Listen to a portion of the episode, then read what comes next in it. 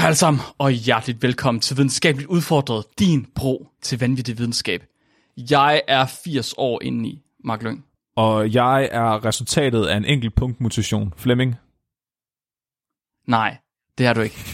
Det kan man, det kan ikke passe. Du kan ikke komme og sige til mig, at hvis bare man går for meget lang tid ude i solen, så risikerer man, at ens afkom bliver til Flemming. Eller at man selv bliver til Flemming. Altså det vil jeg opfordre alle vores lyttere til. Øh, bare at, at lægge sig med deres kønsorganer så langt op mod solen som overhovedet muligt. Så at de kan... Så lige pludselig, så dukker der en høne ud af jeres kønsorganer. Så ligger han med så- et æg. Og så hopper Ja. jeg ud af ægget. Og så tvinger han jer til at vandre til Tåsinge, fordi I af en eller anden grund ikke kan komme væk fra Tåsinge. Ja, Kan ikke holde sig væk det er den store tåsingemigrering. Det er meget vigtigt, det er meget vigtigt, at man ikke lyser babyflemmingerne i hovedet med en lommelygte, fordi så bliver de desorienteret og, og løber i cirkler til de dør. At, er det en reference til et eller andet? Det er til havskildpadder. At, sker det for Ja, havskildpadder? når de kravler ud af æggene op, op på stranden for at gå ud i havet, så går folk med lommelygter og lyser på dem for at se, hvor søde de er, og så bliver de blinde, og så kravler de i ring, indtil de dør. Det vidste jeg ikke, hvorfor det ikke er dyrfakt, vi har haft med. Og det er det så. Dagens dyrfakt, damer og herrer. tak for i dag. Vi bringer en advarsel. Den følgende podcast handler om vanvittig videnskab. Al forskningen, der præsenteres, er 100% ægte og udført af professionelle. Mark og Flemming står ikke til ansvar for eventuelle misforståelser, men minder jer om, at de altid har ret. Husk at være dumme.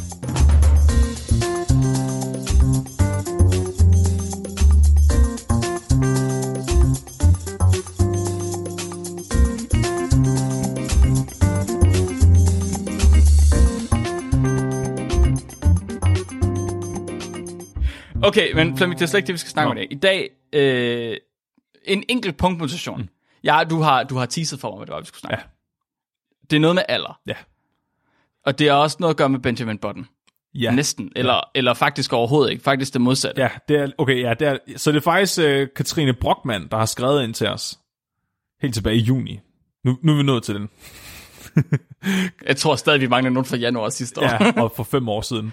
Ja, det tror jeg også. Uh, Katrine, hun skriver, at uh, hun virkelig, virkelig godt kunne tænke sig, at vi snakker om Benjamin Button disease, eller Benjamin Button syndrom. Mhm. Uh, Mark, har du nogensinde set Benjamin Button-filmen? Ja, det har jeg. Også for relativt nyligt. Ja. Det er ikke mange år siden, jeg har set den. Okay. Ja.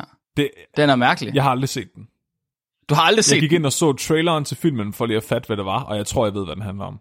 Okay, du, den handler om Brad Pitt, der bliver Ja. født mega rynket, og så bliver Ja. han mindre og mindre rynket, indtil han bliver til et foster, og så dør Ja. han.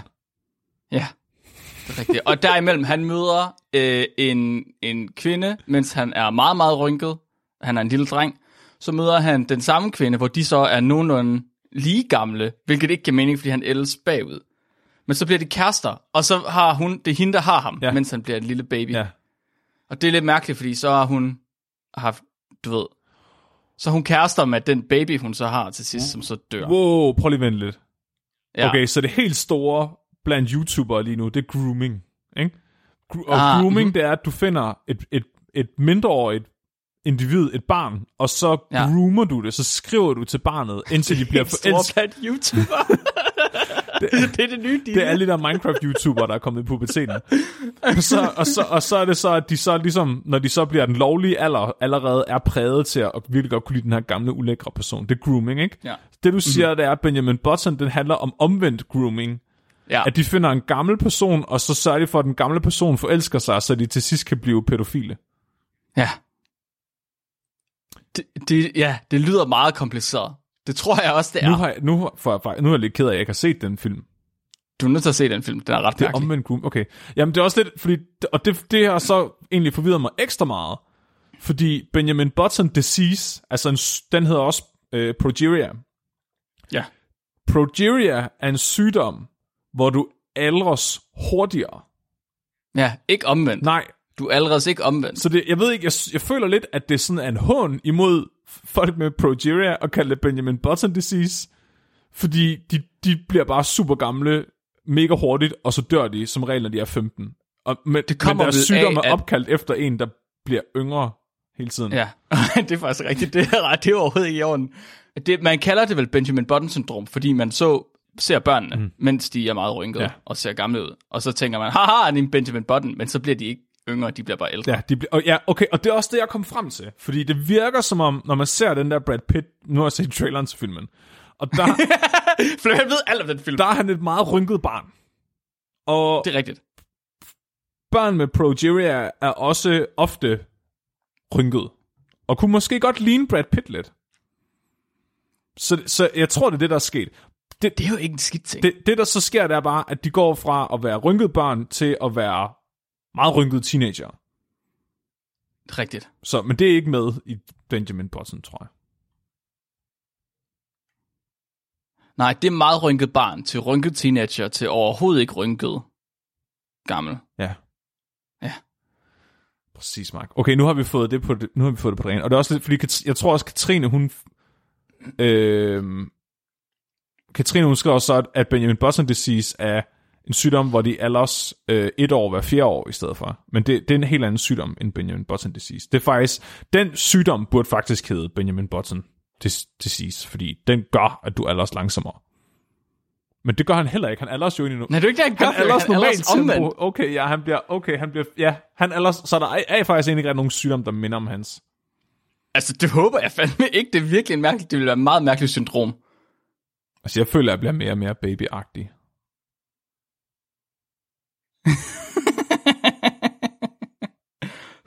Giv det 20 år, så er Flemming forsvundet ud i den blå luft. Så er han røget op i en livmor igen. Ja, jeg, så er jeg på vej op tilbage i min mor, ja. ligesom vi alle sammen ønsker. Okay, for et. Progeria, a.k.a. Benjamin Button disease, a.k.a. Hutchinsons Guilford Progeria syndrome, er i lægemandstermer en meget, meget sjælden genetisk sygdom, som gør, at børn ældes otte gange hurtigere end normalt. I grove træk. Det er ikke, molekylærbiologisk er det ikke helt rigtigt. Men udadtil, så vil man sige, at det er tilfældet. Så det ligner, at de alders otte gange hurtigere, end man normalt gør. Okay. Den gennemsnitlige levealder, og jeg, jeg omtaler individer med progeria som børn, fordi den gennemsnitlige levealder for øh, individer med den her sygdom er 15 år. Så det, det er en børnesygdom. Det er en vild måde at bruge statistik på. Fordi den gennemsnitlige levealder er så lav, Ja. så kan vi gå ud fra, at alle folk, der har sygdommen, er børn, og derfor kan jeg med et paraplyterm kalde dem børn. Okay, at det er faktisk ikke helt fair, fordi der, det, der, er det, er en, det er en super sjælden sygdom. Den er meget, meget sjælden. Altså, det er sådan, man mener, det er cirka 1 ud af 20 millioner, der får den. Okay, hold op. Så, så, men, men i Danmark har vi lige nu øh, en, en nulevende øh, person med progeria. Og han er, ja. Han er faktisk en af de ældste i verden, hvis ikke den ældste med sygdommen. Han er. Okay. han, er, han er lige blevet 26 her den 30. oktober, tror jeg. Okay, så, okay, så hvis den der med, at de ældes otte gange hurtigere holder stik, så er han over 200 år gammel. Ja, Det kan godt være, at man lige skal have revurderet den, øh, den faktor. ja ej, det er faktisk lidt, det er lidt weird, men, jeg læste, at, øhm, at, der, at der, altså, man har fundet ud af, at, at folk med den her sygdom, de faktisk ofte er mere intelligente, end folk, der ikke har den. Okay, Altså, de er mere intelligente og modne end deres jævnaldrende. Det synes jeg bare var lidt spændende. nå, okay, så de ældes ikke bare hurtigere, de modnes også hurtigere, sådan Måske, kognitivt. men jeg, jeg ved ikke, om det er noget biologisk, eller om det måske bare er fordi, de ligesom, du ved, lever mere... Altså, de ved jo, de ikke har et fuldt liv. Prøv lige tænk på, hvis det er noget biologisk, hvis det er, man kan finde en biologisk faktor i hjernen for, hvor hurtigt hjernen modnes. Ja. Man kunne lave sådan super intelligente babyer, ved bare at stoppe fodre dem med det der biologiske faktor, der skal til, for at de bliver modnet. Skal bare have noget bl- progeria blod, ja, blodtransfusion. kan vide, om det virker. Det ved jeg ikke. Men altså, det er også... Elon Musk, prøv det. Ham, ham øh, øj, nu skal jeg lige... Han hedder Jesper Sørensen. Øh, ham, Jesper Sørensen. Jesper Sørensen, ham der har det i Danmark. Øh, og han har været meget fremme på de sociale medier for nogle år siden. Der var han sådan, der gik han viral i hele Danmark. Øh, Mhm. mm-hmm. Og han, han er også meget intelligent og moden at høre på af sin alder. Øh, I forhold til, ja, jeg kom lige til at tænke på, at han er tre yngre end mig, og jeg tænkte, fuck, han lyder, Jeg har ikke, jeg har, og han har været med i, øh, i anden sæson af Ride. Det er også øh, life goals. Nej, desværre, fordi de er også hurtigere, betyder det også, at de får mange af de samme lidelser, som ældre mennesker normalt gør i en tidlig alder. Så for eksempel så er der rigtig mange problemer med hjertekarsygdommen. De får, øh, hvad hedder det, øh, hofteproblemer og generelt bare øh, slidgigt i deres led, så vil jeg kan forstå. Altså sådan ledproblemer. Knogleskørhed og nedsat syn. Så sådan helt, hvad kan man sige, almindelige skavanker, hvis du er 80, men ikke hvis du er 10. Til gengæld får de ikke cancer mere end andre. Det ligner ikke, at Altså, fordi cancer er også en af de ting, der oftest sådan bliver snakket om, som er aldersrelateret. Det virker ikke til, at cancer rammer dem så betydeligt hårdere. Okay. Generelt så bliver de også øh, født, altså sådan, generelt så udvikler de sig også til at være mindre. Altså, de er ikke så høje. Hvis man har den her sygdom, bliver man ikke så høj, og så har man sådan lidt mere spidst ansigt, sådan karakteristisk spids øh, hage og næse. Mm-hmm. Og så taber man alt sit hår. Altså, 99% af sit hår. Så de, øh, de er også okay. oftest helt skaldet. Så det er sådan en sygdom, den ser ud udad til. Øh, heldigvis er det en sygdom, vi ved rigtig meget om. Det kom lidt bag på mig. Fordi normalt, hvis man hører om en genetisk sygdom, der rammer 1 ud af 20 millioner, så er det ikke noget, man arbejder særlig meget Altså, så er det ikke, så er det ikke sådan, så er forskningslitteraturen ikke særlig dyb. kan man ikke sige det sådan? Men der er vildt meget forskning i progeria. Og der er også flere lægemidler, der allerede har været igennem øh, human trials og er blevet godkendt, FDA godkendt, øh, altså ikke kun FDA i USA, men også i EU har vi godkendt nogle af de her lægemidler til faktisk at behandle sygdomme. Uh, det lyder lidt kynisk her, men hvorfor? Det er et godt spørgsmål. Jeg har tænkt det samme. Øh, hvis, jeg nu, hvis vi nu snakker om, hvordan sygdommen fungerer molekylærbiologisk, så tænker jeg, så kunne vi måske spekulere i det bagefter. Okay. Øh, nu, jeg har hurtig hovedregning. 8 milliarder delt med øh, 20 millioner ja. giver 400 mennesker. Okay, altså øh, jeg læste... Lige, ja. Så lige nu burde der være 400 mennesker på verdensplan, der har den sygdom. Jamen, ja, jeg har hørt et lavere tal. Øh, ja, ja, det er nok lavere end det. Jeg, men... jeg læste inde på, jeg, ja, jeg læste inde på, øh, der er sådan en, øh, hvad hedder det, organisation for research i Progeria, og de sagde, at lige nu der var der 100, jeg tror der var 147 kendte tilfælde af sygdommen. Okay. Og de mente så, at der var omkring et tilsvarende antal ukendte tilfælde af sygdommen ja. rundt omkring i verden. Okay. Så omkring 300 mener man, der er. Det lyder sindssygt, at der så er så meget forskning på det. Ja. Okay, spændende. Ja, det, spændende. Der, der er vildt. Okay, det er, ja. Det giver mening, når vi lige kører igennem molekylærbiologien, så får vi i hvert fald måske belyst dele af det. Okay.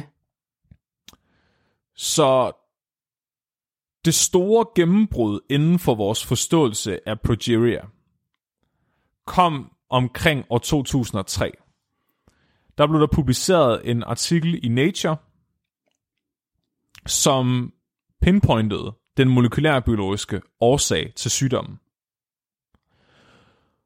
En af hovedforfatterne på den her artikel er lægen Leslie Gordon. Og øh, hun kendte ikke tidligere til sygdommen, før hun fik en søn, der var født med progeria. Mm-hmm. Så det er en del af svaret. Altså hende er Leslie, der har været med til meget tidligt at kortlægge molekylærbiologien af den her sygdom, har simpelthen personligt været motiveret, fordi hendes søn havde sygdom. Man ser også generelt, øh, hvad hedder det, andre forældre med progeria-børn, ligesom får deres tilværelse til meget at handle om at sprede øh, awareness omkring sygdommen, men også samle penge ind til at øh, forske i, i lægemidler, der ligesom kan afhjælpe nogle af symptomerne. Men det Leslie og hendes kollegaer, de finder ud af, det er, at en enkelt mutation er nok til at give den her sygdom. en enkelt punktmutation. Hvad? Ja. For at sætte det i perspektiv, hvor mange milliarder basepar nu menneskegenom er. 6. Er det 6 milliarder? Ja. Du skal kun ændre et ud af 6 milliarder bogstaver i det menneskelige genom, for at få progeria. Det kan jo ske ved, at man kommer til at spise kajsild i stedet for kryddersild. Ja. Men det, der er med det, det er, at den mutation, den forekommer jo højst sandsynligt naturligt i dig en gang imellem, Mark. Ja, ja. Ikke? Du, du spiser, nogle gange kommer du til at tage en kajsild. Og så får du den her mutation. Men den mutation er jo kun kommet i en af dine celler. Så du har kun Nå. én celle i din krop lige nu måske, der er en progeria-celle. Det, der sker for børn med den her sygdom, det er, at de er i et meget, meget tidligt stadie i deres udvikling. Så på et eller andet tidspunkt, Okay. i, i, måske før de overhovedet har været et foster, bare været et befrugtet æg, der har ligget og delt sig, så er den her mutation forekommet, og så har den jo ligesom delt sig og spredt sig til resten af cellerne i kroppen. Mm-hmm. Giver det mening? Ja, det, er, det giver så god Det- mening. Så hvis, hvis, hvis det er en, en hovedcelle, der ligesom kan dele sig og blive til andre celler, og den punktmutation er sket i hovedcellen, Ja. så har man et problem. Men når vi allerede har så mange celler, som vi har, så har vi, det er ligesom CRISPR, at det ikke fungerer i voksne mennesker, det kun fungerer i babyer. Ja. Altså, okay, nu, nu når jeg lige tænker over det, jeg tænker, hvis at mutationen forekommer efter, hvor- efter ægget bliver befrugtet, og det begynder at dele sig og blive til det, der hedder en blastocyst, så, mm-hmm. så vil celler med den mutation højst sandsynligt faktisk nok lysere, eller blive sorteret fra, så vil den faktisk nok blive skubbet ud og blive en del af, af, livmo, af hvad hedder det, moderkagen i stedet for. Men hvis at det for eksempel er den sædcelle, der har befrugtet ægget, der bærer mutationen, eller ægget har båret mutationen, Ja. så har alle cellerne mutationen, og så er der ikke noget at gøre.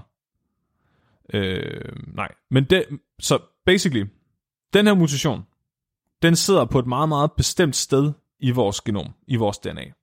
Det, det skal også lige siges, at den er dominant mutation. Så det vil sige, det, Okay. det er nok, at du enten får den fra din mor eller din far. Bare du har den fra den ene af dine forældre, så får du sygdommen. Så det er ligesom brunøjen. Den sidder på det, kromosom nummer 1.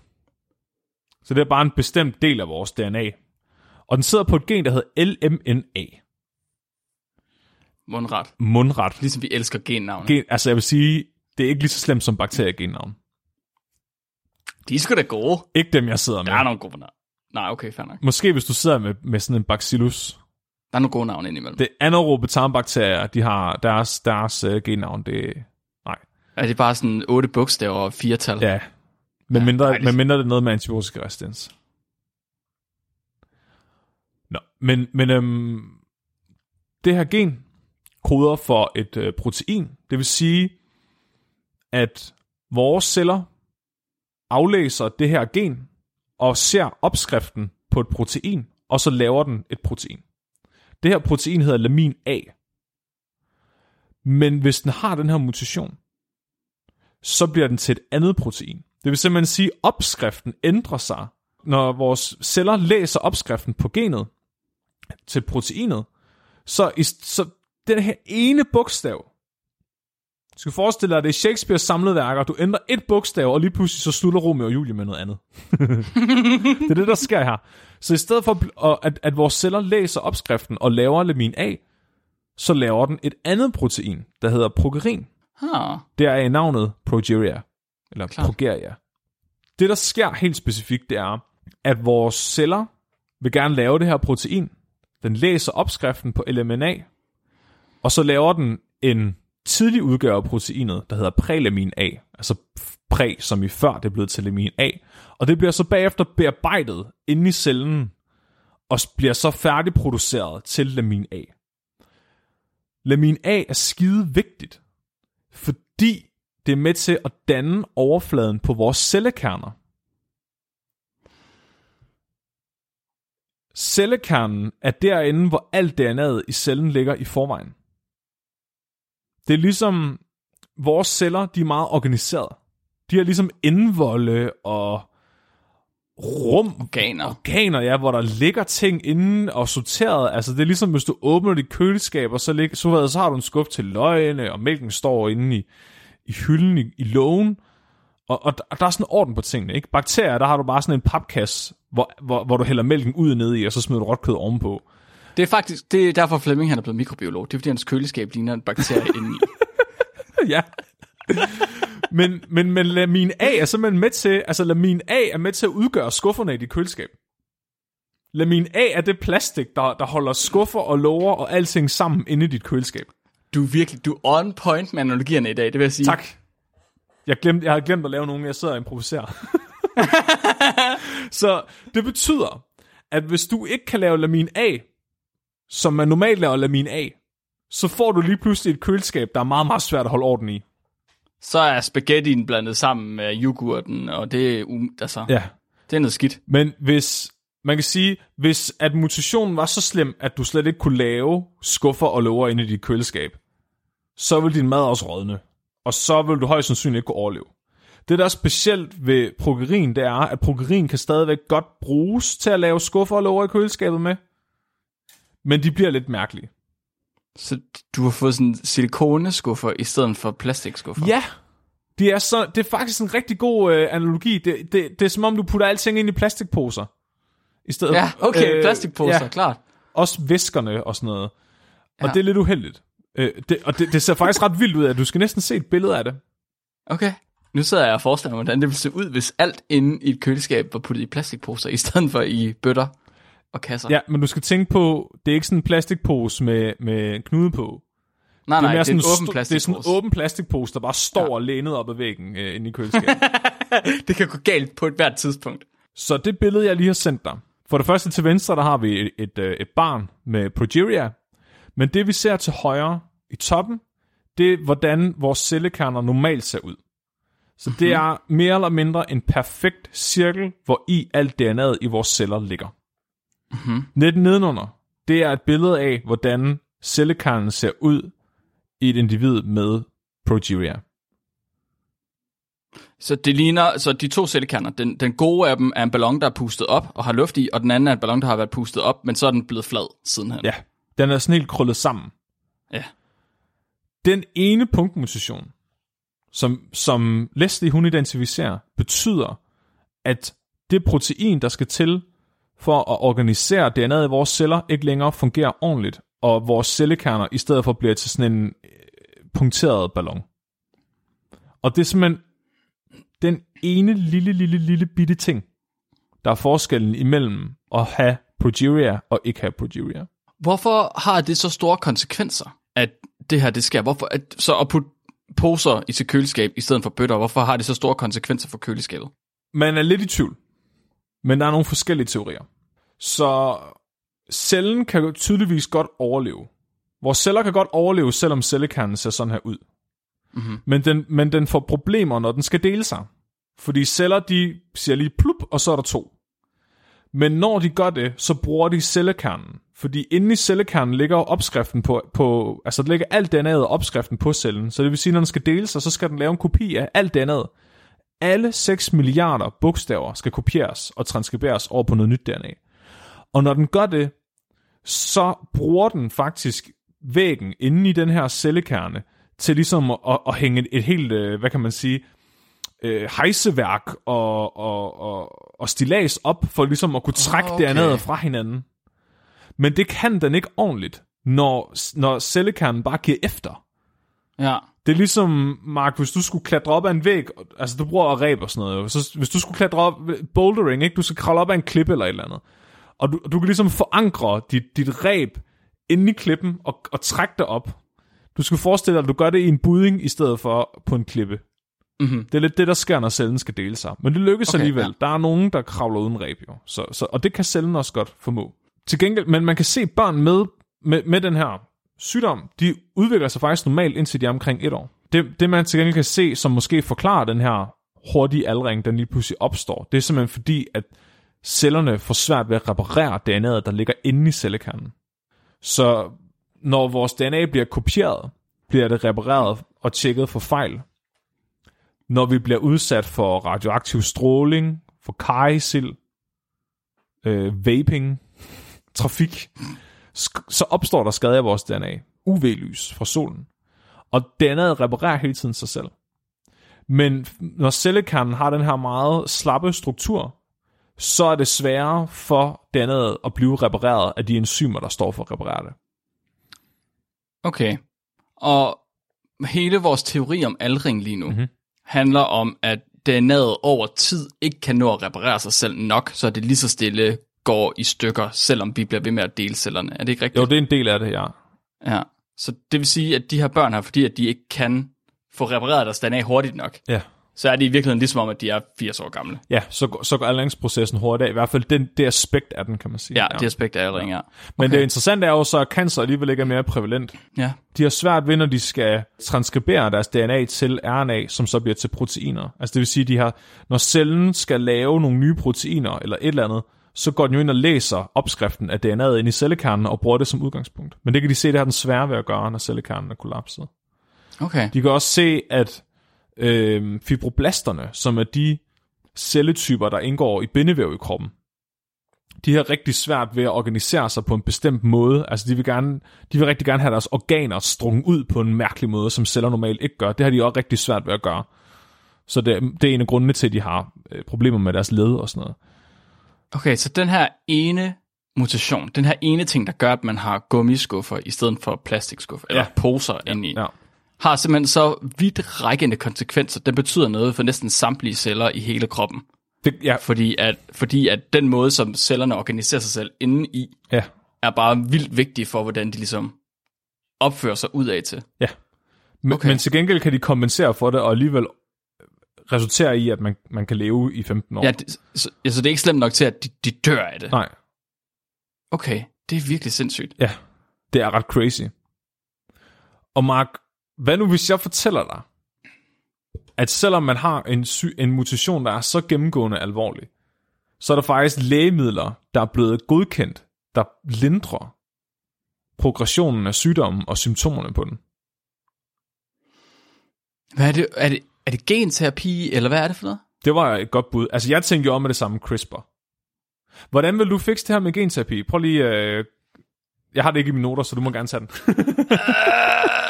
Okay, så genterapi er at forsøge at give gener, altså give DNA, som, man så kan bruge, som cellerne kan bruge til at reparere deres eget DNA med. Mm-hmm. Og det vil jo være sådan noget som CRISPR. Ja. Og i andre tilfælde, hvis det er nogle bestemte celletyper, så kan man sprøjte det direkte ind og så håbe på, at cellerne tager det op på en eller anden måde. Ja. Jeg er faktisk ikke helt sikker på, hvordan det ellers normalt fungerer. Jo, Øhm, altså... altså, fordi problemet er jo her, at du har alle celler. Du skal have alle celler berørt på én gang. Ja, det er rigtigt nok. Øh, der, er, åh, der er faktisk nogle sygdomme, som også er et resultat af en enkelt punktmutation. Ja, Huntington's disease Mm. er man begyndt at, at behandle med CRISPR. Og det er vist det er en punktmutation, der gør, at man får sådan en neurodegenerativ øh, degenerativ sygdom øh, i slutningen af 20'erne. Ja. Øh, men den er, den er vist mere lokal. Ja, præcis. Men-. Og så er det vel nemmere at behandle. Ja, men det er ret nok, det kræver... Så det CRISPR gør, det er, at det er bare lidt... Fordi nu bliver det måske lidt indforstået, men, men, men CRISPR er simpelthen et, øh, et et system, der går ind og klipper i vores DNA, og så retter det stavefejl. Så hvis man Ja, har en mutation, der gør, at man har progeria for eksempel, så kan man bruge CRISPR til at fjerne den ene punktmutation, det bogstav, der står forkert. Og så vil, Ja. de, så vil den celle derefter faktisk ikke have sygdom længere. Men det der, som Mark snakker om, der er problematisk ved at bruge CRISPR, det er, at det kræver, at det kommer ind i alle vores celler. Men ellers så skal det være, fordi at man gør det på stamcellerne i stedet for. Så skal man bare, du ved, lave genterapi direkte på stamcellerne. Og der findes også genterapier, der ikke er baseret på CRISPR. Og de har nok fået det til at virke. Det ved jeg faktisk. Jeg ved slet ikke nok om genterapi til at... Nej. Nej, overhovedet ikke. Men det er faktisk ikke genterapi. Det er ikke genterapi, nej. nej. Okay, så det, hvad, er det, er det DNA-baseret, eller er det et kemikalie? Proteinniveau. Prote, det er protein. Ja. Så Giver man dem bare lamellin? nej. Og det er Nej. heller ikke helt fair, fordi det har jeg ikke fortalt dig. Nå, Så grunden til, at den her sygdom er dominant. Så vi har jo laminin A-genet, som er rest, og laminin A-genet, som bliver til progerin. Så det vil sige, at man er faktisk i stand til at lave det rigtige protein, ved siden af, at man laver det protein, der ikke fungerer. Det der, ah, okay. det, der er problemet, det er, at når det skal bearbejdes af vores krop, altså at blive til det færdige produkt, så fordi det har den her mutation, så bliver det aldrig færdigbagt. Ja. Og så har det sådan en, altså så sætter det sig permanent i øh, cellekernen. Så det vil sige, man, man får faktisk en, en ødelagt udgave af proteinet, der sætter sig fast og aldrig kommer fri igen. Mm-hmm. Ved siden af, at man har den raske, som, som, som egentlig hænger i, i membranen, som den skal. Så det man prøver, det er, når lamin A skal bearbejdes og færdigbehandles, så bliver der sat sådan en øh, farnesylgruppe på. Det er, det er sådan en, en, et kemikalie, der sætter sig på enden af proteinet, og gør, at det ligesom har en stregkode, så det næste enzym, der skal være med til at lave det færdigt, det forstår, hvad der foregår. Så det er ligesom, når den har været, hvis vi har en pakke, der kommer fra PostNord, så får den lige et stempel på, og så skal den over til næste udleveringssted. Problemet er, at mutationen gør, at det næste enzym i processen ikke længere kan klippe der, hvor den skal klippe, eller gøre det, den skal gøre. Så det vil sige, at den er bare stok med den her farnesylgruppe, og det er farnesylgruppen, der gør, at den hænger fast i cellekernen. Så det er ligesom, hvis man forestiller sig, at der står på vores pakke, den skal over til det her udleveringssted i Silkeborg. Men, men der er nogen, der har sat klistermærker oven på stregkoden. Så når de står på i Silkeborg og, og skal bip pakken, så den kan komme videre og blive udleveret, så virker det ikke, fordi klistermærket sidder oven på bipperen. så i Silkeborg går de i panik, og lige pludselig så er hele, øh, hvad hedder det, det postcenter i Silkeborg fyldt med pakker, der ikke kan komme videre. Så man skal bruge et enzym, der kan pille klistermærket af. Det er meget tæt på. Okay. Det, de låner for NIB gør, det er, at den forhindrer afsenderen i at sætte klistermærker på til at starte med. Det er også smart. Se, det er smart. Det er forebyggende. Det er, det, mod, det, er, det er bedre end det, jeg fandt på. Ja. Så det betyder, at du stadigvæk har lamin A, som ikke er blevet færdigbagt. Men det er ikke blevet til progerin. Så det vil sige, det sætter sig ikke lige så godt fast i cellekernen. Så den er mindre skadelig. Den, den bliver ikke lige så meget. Altså, så er det ikke længere en, så, er der, så kan du måske lige pludselig slå knude på posen i køleskabet. Mm-hmm. Det blev godkendt i 2022. Og man testede det på nogle, en gruppe børn, der fik lægemidlet i, i tre år. Og de blev faktisk tre måneder ældre i gennemsnit af at tage det her lægemiddel i tre år. Og hvad? Undskyld, hvad? Altså, de overlevede tre måneder længere end dem. Nå, på den måde. En kontrolgruppe. ja. De blev tre måneder ældre ja, på tre ja, år. Ja, de blev tre måneder. de blev Benjamin Button. Ja, ja. De, uh, de gav det også til nogle andre børn i faktisk en periode på 11 år. Okay. Og der så de, at de her børn, de levede to og et halvt år mere end gennemsnittet. Du kan faktisk købe det online nu. Du, købte det, kan du det. købe det på, i håndkøb på nettet. Så, selvfølgelig kan du det. Du kan købe opioider nede i kiosken, har jeg hørt. En seriøst, Mark, et glas med 30 af de her piller, ikke? koster ja. 38.350 euro. euro? Euro. Fedt. Det, er, det, er, det, kan jeg godt lide. det er så dyrt det her, at du kun kan tage det, hvis du er Elon Musk. Eller Jeff så Bezos. der er ingen, der bruger det? Der er, jo, så, så... Som jeg sagde tidligere, så er der rigtig mange forældre til de her øh, progeria børn, som stifter organisationer og laver indsamlinger osv.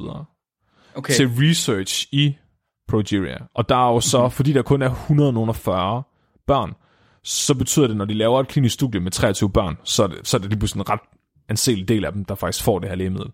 Men så er der Nå. også mange af dem, der laver indsamlinger, som gør, at de simpelthen får råd til at behandle deres børn for det. Okay. Ja. Er der nu øh, er der et racebias på den her sygdom? Øh, hvad tænker du på? Det er fordi, jeg kommer til at tænke på, om en af grundene til, at en sygdom, der er så sjældent, får så meget opmærksomhed, i virkeligheden er fordi, at den oftest forekommer i vestlige lande. Mm, nej, altså den er ikke, den, den er lige så, den, den er ikke racebetinget.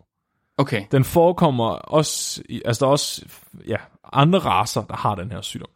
Ja. Den er Okay. jævnt fordelt. Det er ikke den slags bias. Jeg er lidt i tvivl. Okay. Altså, jeg, jeg, altså, helt ærligt, ikke? Jeg tror det er fordi, at man kan se på øh, ældre mennesker, at deres celler begynder også at lave progerin. Så det virker som om, at i takt med, at vi bliver ældre, begynder nogle af vores celler, som vi talte om tidligere, faktisk at få sygdommen progeria. Men det er jo ikke alle vores celler i vores krop, det er kun nogle af dem. Det er faktisk mm. helt specifikt de celler, vi kalder senescent cells, Jeg, skulle, jeg tænkte nok, ja. det var det. a.k.a. zombie-celler. Yes. Så zombie-celler er celler, der holder op med at dele sig, holder op med at passe deres arbejde, men også nægter at dø. Så de sidder bare og hænger ud og bidrager ikke rigtig med noget, og måske bliver de ondskabsfulde på et tidspunkt. Men man kan se, at de laver faktisk progerin. Så det lader til, det er en del af vores, altså alle menneskers aldrings forløb, at vi på et tidspunkt begynder at udvise progeria i nogle af vores celler. Okay, så ved at forstå progeria, så forstår vi også aldring i mennesker Ja. ja. generelt, og derved så kan vi måske undgå aldring, eller udsætte aldring, eller et eller andet. Ja, det vil jeg næsten gætte på. Og jeg tror måske også, det er derfor, at der er så mange lægemidler i udvikling til at behandle den her sygdom.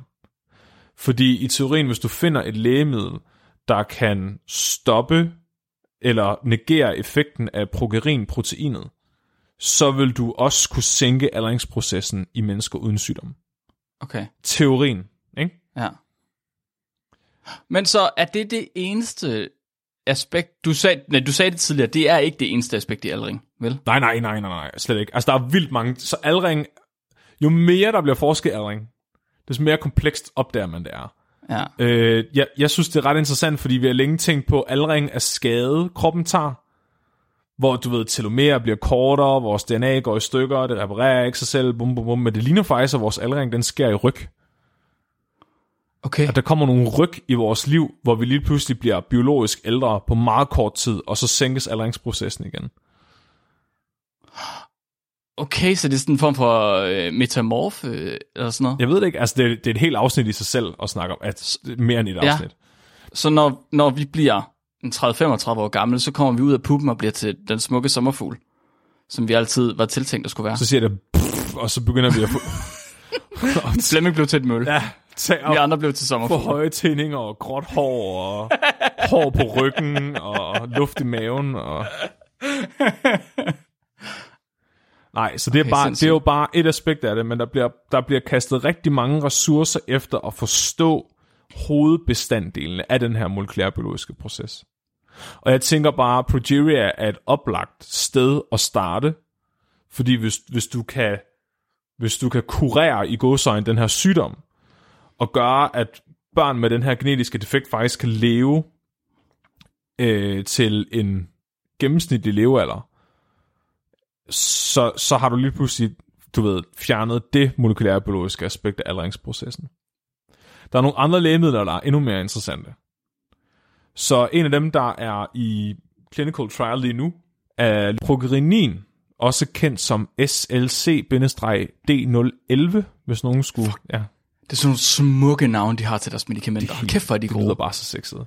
Kunne de ikke kalde det noget lækkert i stedet for? Prøv, at- hvis nu man bare spørger ChatGPT, så får man altså nogle mere sexede navne. Ja. De, øh, de, de har tænkt sig op. Det her lægemiddel har de tænkt skal tages sammen med Lonafonib.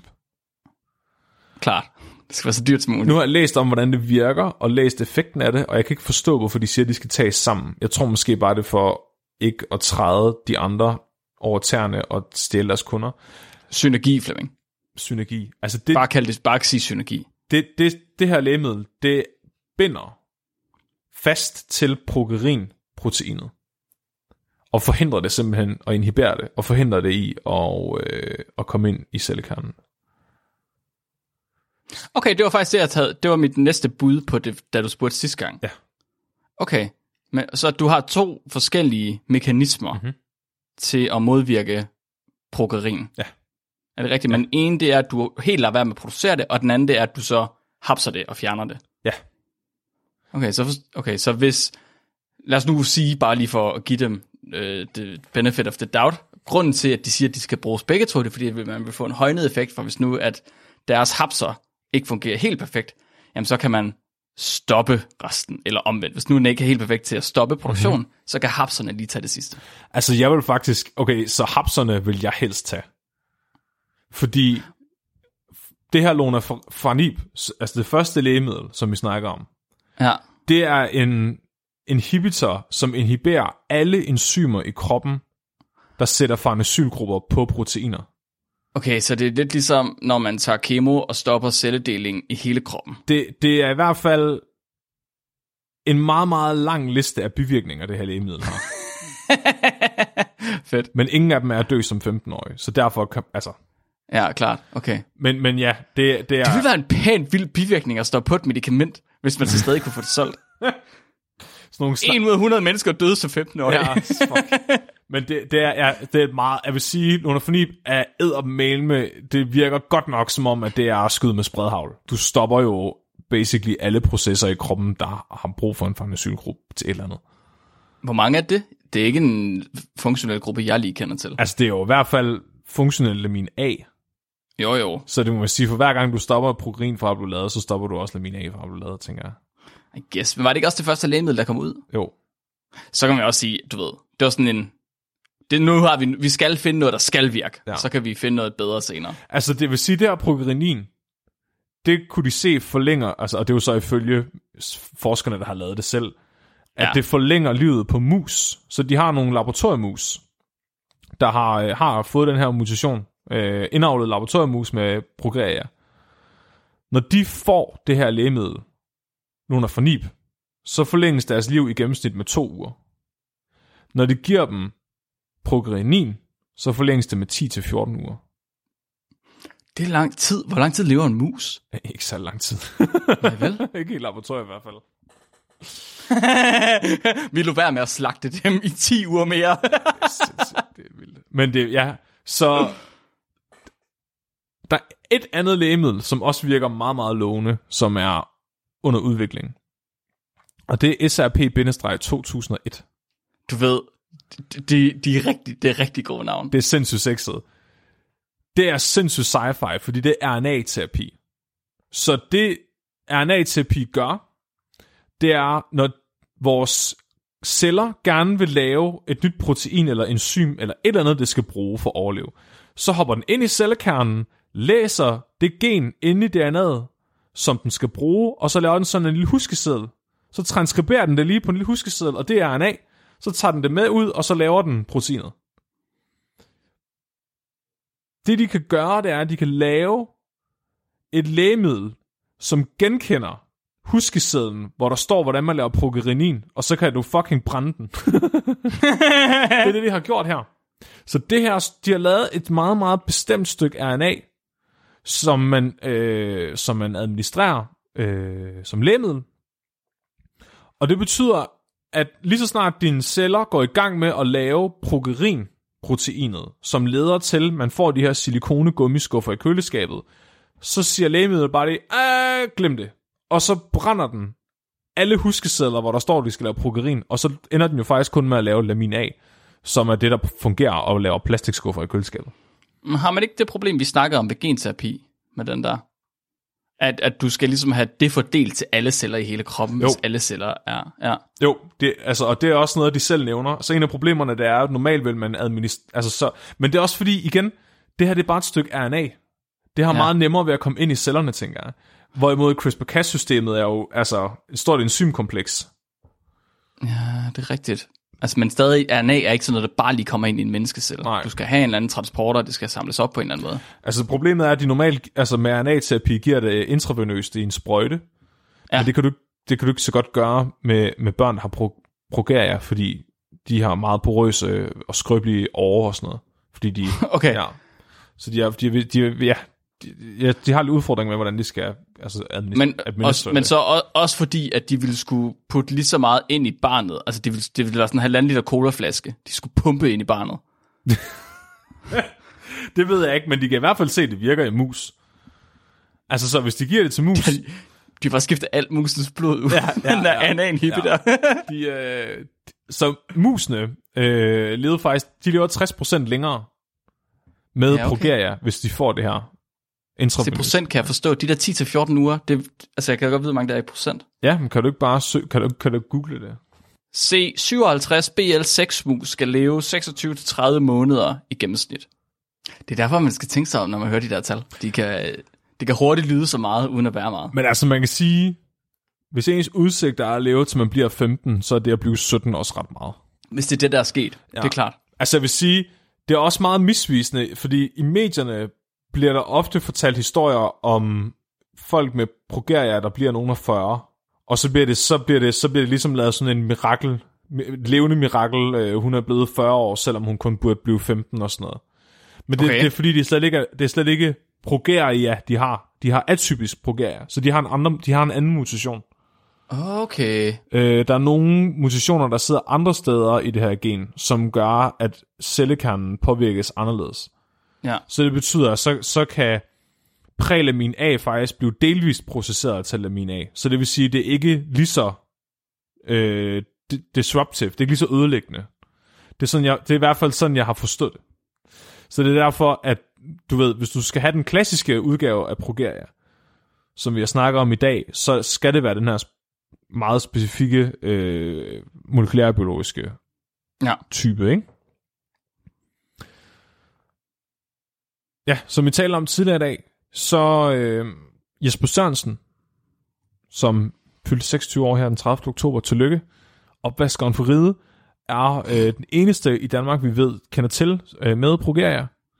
Og øh, han er simpelthen en af de ældste i verden med den her Og han er blevet 26 år gammel.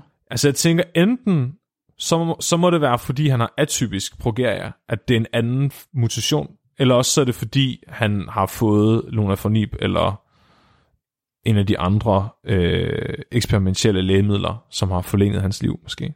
Mhm. Men man hører nogle gange, altså man ser, altså hvis det ikke er ualmindeligt, at, at nogen af de her børn bliver over 20. Øh, Nej. Lige nu, en af, en af hvad hedder det, ambassadørerne for Progeria Research Foundation, øh, han er øh, lige blevet for nylig færdiguddannet molekylærbiolog og ekspert i Progeria. Okay. Det er ret vildt.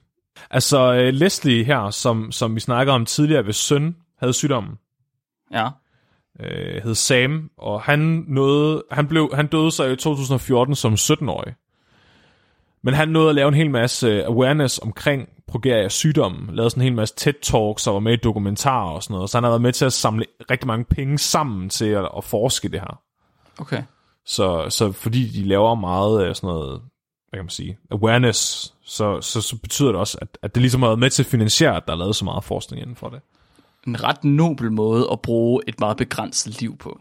Ja, virkelig. Hvis- virkelig. Hvis det kun var mig, der havde så kort tid til at leve, så tror jeg måske hellere, jeg bare sådan noget. Så vil jeg sgu hellere bare spille Playstation. Eller tage ud at rejse, eller et eller andet. Sådan, jeg gider fandme ikke skal, jeg gider ikke skal arbejde. Hvad fanden? Nej, det ved jeg ikke. Altså, øh, jeg, jeg har en idé om, at Jesper, altså Jesper også har, har spredt rigtig meget øh, awareness omkring øh, progeria i Danmark igennem Ja, jeg hans, tror, øh, at de fleste, de kender, de kender ham. Ja. Altså, eller har set ham. Ja. Så det er nok 50-50, ikke? At dem, der har progeria, er rigtig gode til at sprede øh, ordet og få indsamlet penge til forskning i det. Og så i al hemmelighed sidder Jeff Bezos også og finansierer mm. det, så han kan mm-hmm. leve for evigt op på månen. Shadow Research ja. I Progeria. det er den eneste ja. måde, han kan blive rigere end Elon Musk på, det er at blive ældre. Tror du, det var, for... ja. tror du, det var fordi, at han prøvede at drikke alt det der teenageblod, mm. og så gik det bare op for ham, det ikke rigtig virkede. Det kan godt Og så var han sådan, okay, vi er nødt til, vi er nødt til at prøve noget nyt. Ja, det, det tror jeg. Ja, ikke også? Jo. Det tænker jeg også. Det skulle ikke undre mig. Der er nødt til at være en større agenda end bare 140 børn. Jeg, mener, at der er en af de her lægemidler, der faktisk i starten var et anti-cancer drug, som okay. Ikke virkede, men så fandt man så ud af, at det havde en anden molekylær biologisk virkning, hvor man tænkte sådan, ja, det kunne egentlig godt bruges til det her. Okay. Ej. Men også fordi, altså, du sidder og snakker om, at de har brugt øh, flere årtier på at udvikle de her lægemidler. Ja, Tænk, hvor mange penge det er i funding. en så, milliard. Altså, milliarder. Ja.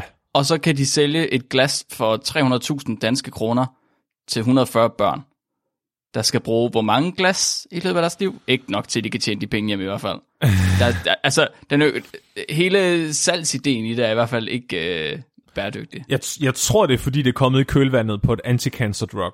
Ja, Men man kan jo også sige, at hvis man gerne vil undersøge muligheden for at bruge RNA-terapi til at behandle genetiske sygdomme, så er det jo oplagt at tage en genetisk sygdom, der er produktet af en enkelt punktmutation, vi kender til.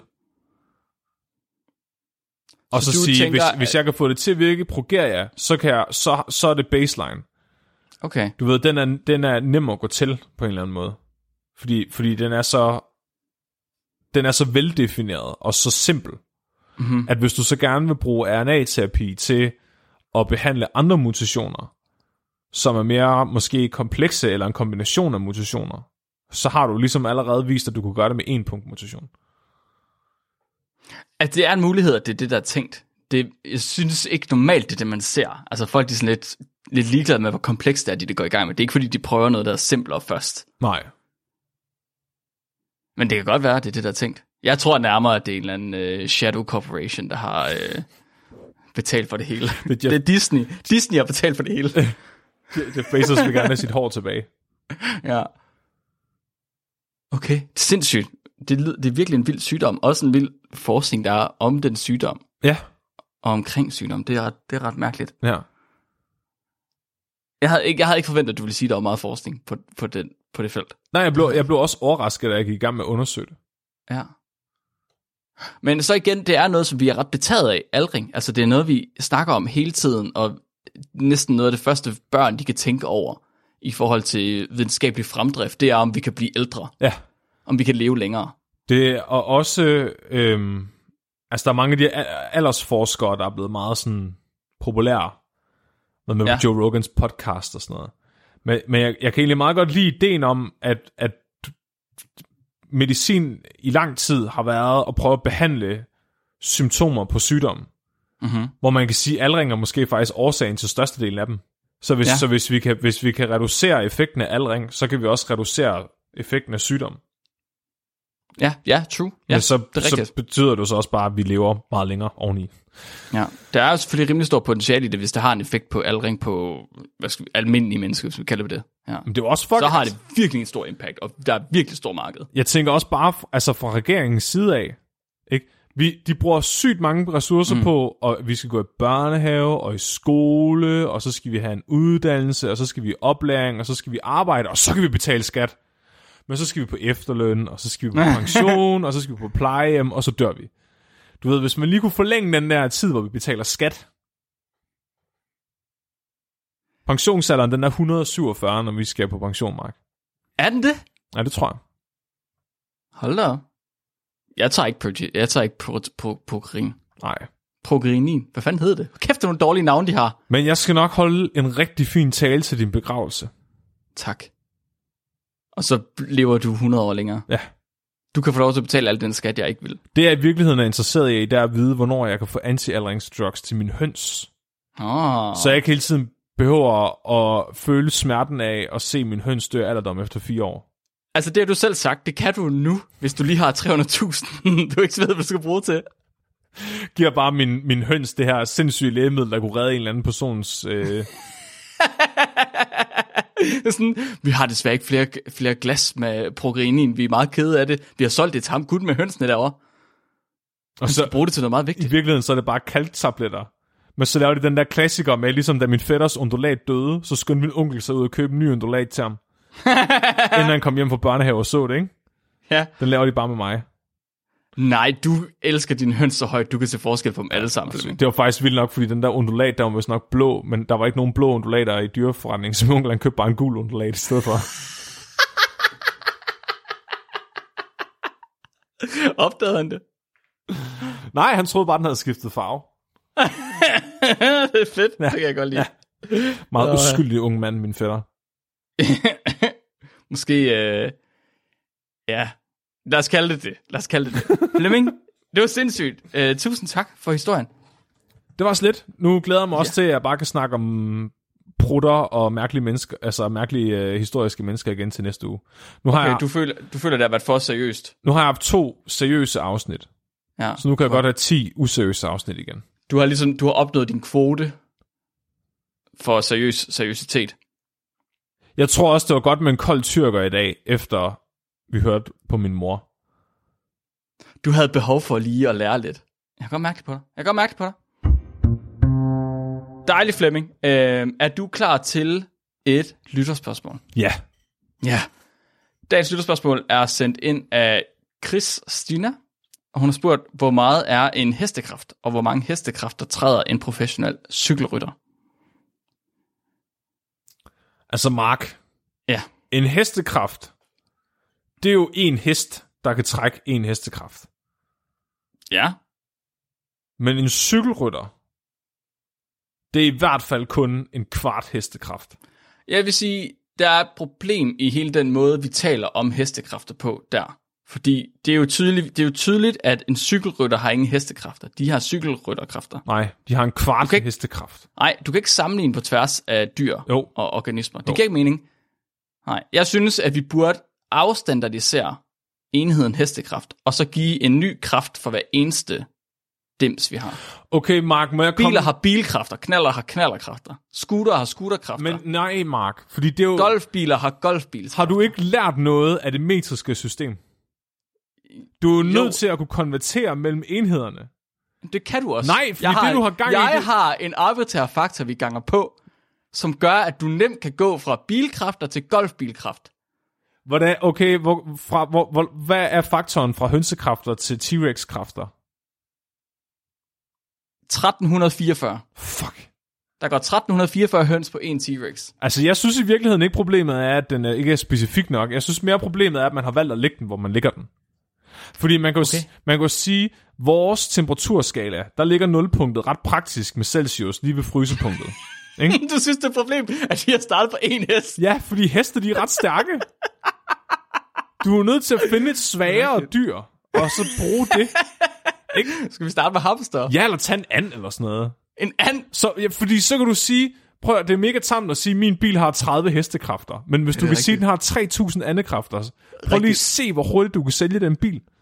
Det, kunne- det burde vi gøre. Det er også fordi, jeg synes, det er uretfærdigt over for mennesker, fordi heste er stærkere end os. Men jeg er Ja. ret sikker på, at jeg i hvert fald kan tæve 20 ender, inden jeg dør.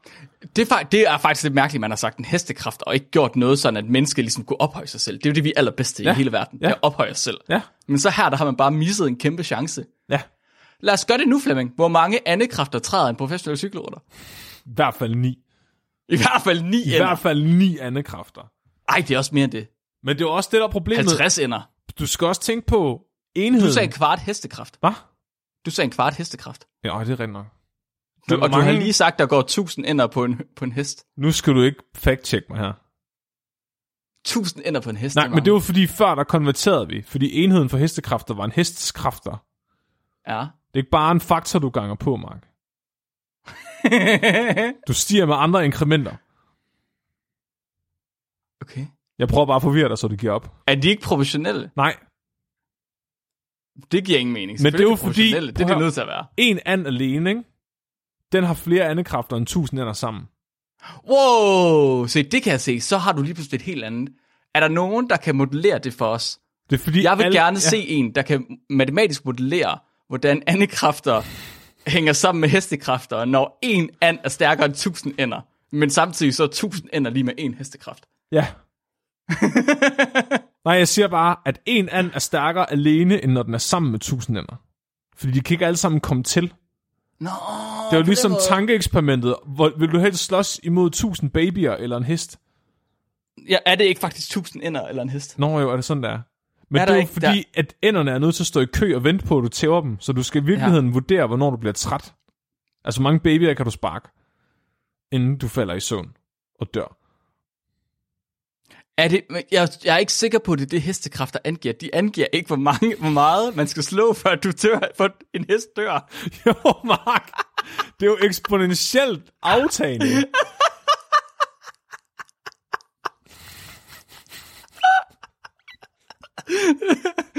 Flemming har lige lært noget meget vigtigt i dag. Han var sikker på, at hans bil kunne slå 30 heste ihjel. Ja, det er, hvor mange heste den kan køre ned, inden, at den, går, inden den stopper med at køre. Det er derfor, en, en fjolstrækker har mange flere hestekræfter. Din bil kan fandme ikke køre 30 heste ned. Det, nej, overhovedet ikke. Det kan i hvert fald måske køre fire heste ned. Ja, måske fire. Det kommer også an på, hvor stor hesten er. Hvor mange heste kan en professionel cykelrytter køre ned? En kvart hest, Mark. En kvart hest. En Jeg vil give dig ret. ja. Det er rigtigt, en kvart hest. Så fire cykelryttere kan slå en hest ihjel. Ved at køre ind i dem på samme tid. Ja. Jeg tror, vi har ændret øh, fysikken fundamentalt i dag. Igen i dag. Det er vi gode til. Skal vi ikke skrive en fysikbog? Kan du ikke lave sådan et schema over faktoren, man ganger med, for at konvertere fra den ene slags kræfter til den anden? Og så have den på vores hjemmeside, øh, som sådan en øh, reference, sådan en tabel, man kan slå op. Jo, mange men jeg er nødt til, Kræfter Jeg er nødt til på at hestekraft. jeg er nødt til at tage højde for, at nogle dyr er mindre, så derfor skal der, at når der er flere dyr, så skal de stå i kø for at kunne få lov til at angribe. Ja. Det er jeg nødt til at kunne tage højde for. Det er jeg ikke sikker på, at jeg, øh, min matematiske kunde er til. Men det er jo en anden faktor i sig selv. Jamen, det er det. Det er en, man ganger så skal på øh, til sidst. Ja. Ganger du den på, eller lægger du den... Nej, ja, du ganger den på. Ja. Det gør du. Ja. Kan jeg godt se. Men jeg tænker sådan lidt, om, man, om det var det, man skulle gøre, om man ikke skulle få fat i et reb og et newtonmeter, og så bare gå ud og finde dyrene og få dem til at trække i rebet. Altså, det, det er vel det en hestekraft. Er, er det... Hvad er den givet i? Men jeg tænker bare, hvis vi nu, Joule, altså... eller?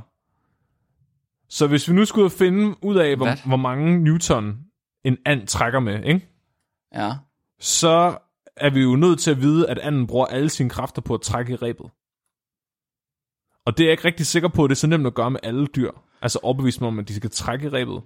Så i virkeligheden vil det nemmeste måske være at trække i dyret Okay, med Flemming, så en hestekraft Mhm. mm-hmm. er kraften i pund ganget med afstanden i fod, Ja. delt med tiden i minutter. Ja. Så hvor mange kræfter den trækker over en vis distance på en vis tid. Det kan vi jo godt måle, hvis vi, hvis vi får den til at trække et newtonmeter og tager tid på det. Ja, ja, det kan vi sagtens. Så, men Det er hvad, lige præcis det, man gør. okay, så hvis vi skal lave din skaleringstabel, Ja. så, hvis vi, så skal vi jo måle, hvor hårdt en anden kan trække et newtonmeter over tid. For at vi kan vide, hvilken faktor du skal gange med på for at få en hest.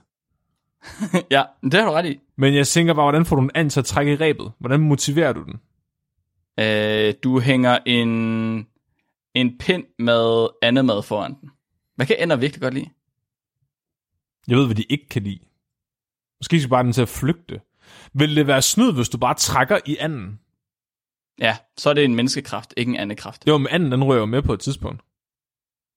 Så trækker Ja. du den bare efter dig. Det er jo dig, der trækker anden, Hva? ikke anden, der trækker. Det er jeg ikke sikker på.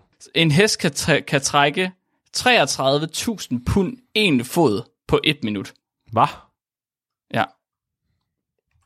Det, det er definitionen.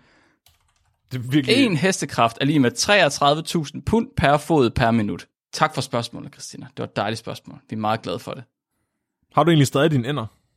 Nej, de er, de er blevet spist. Begge to? Og ikke, ikke af mig. Ja, begge to. Nej. Har jeg ikke sagt, at nummer to blevet spist? Nej. Nå, undskyld. jo. Øh, og unger, vi havde holdt fest i weekenden i lørdags, ja. og øh, så kom ungerne stolt ind og sagde, vi har fundet resterne af din and.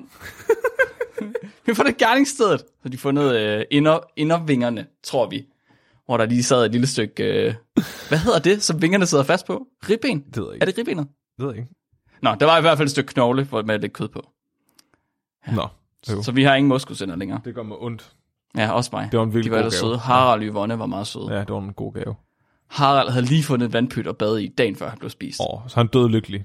Sådan er det. Det er da ikke så meget at. Flemming, er der noget, du synes, folk de skal gøre? Køb nogle ender til Mark.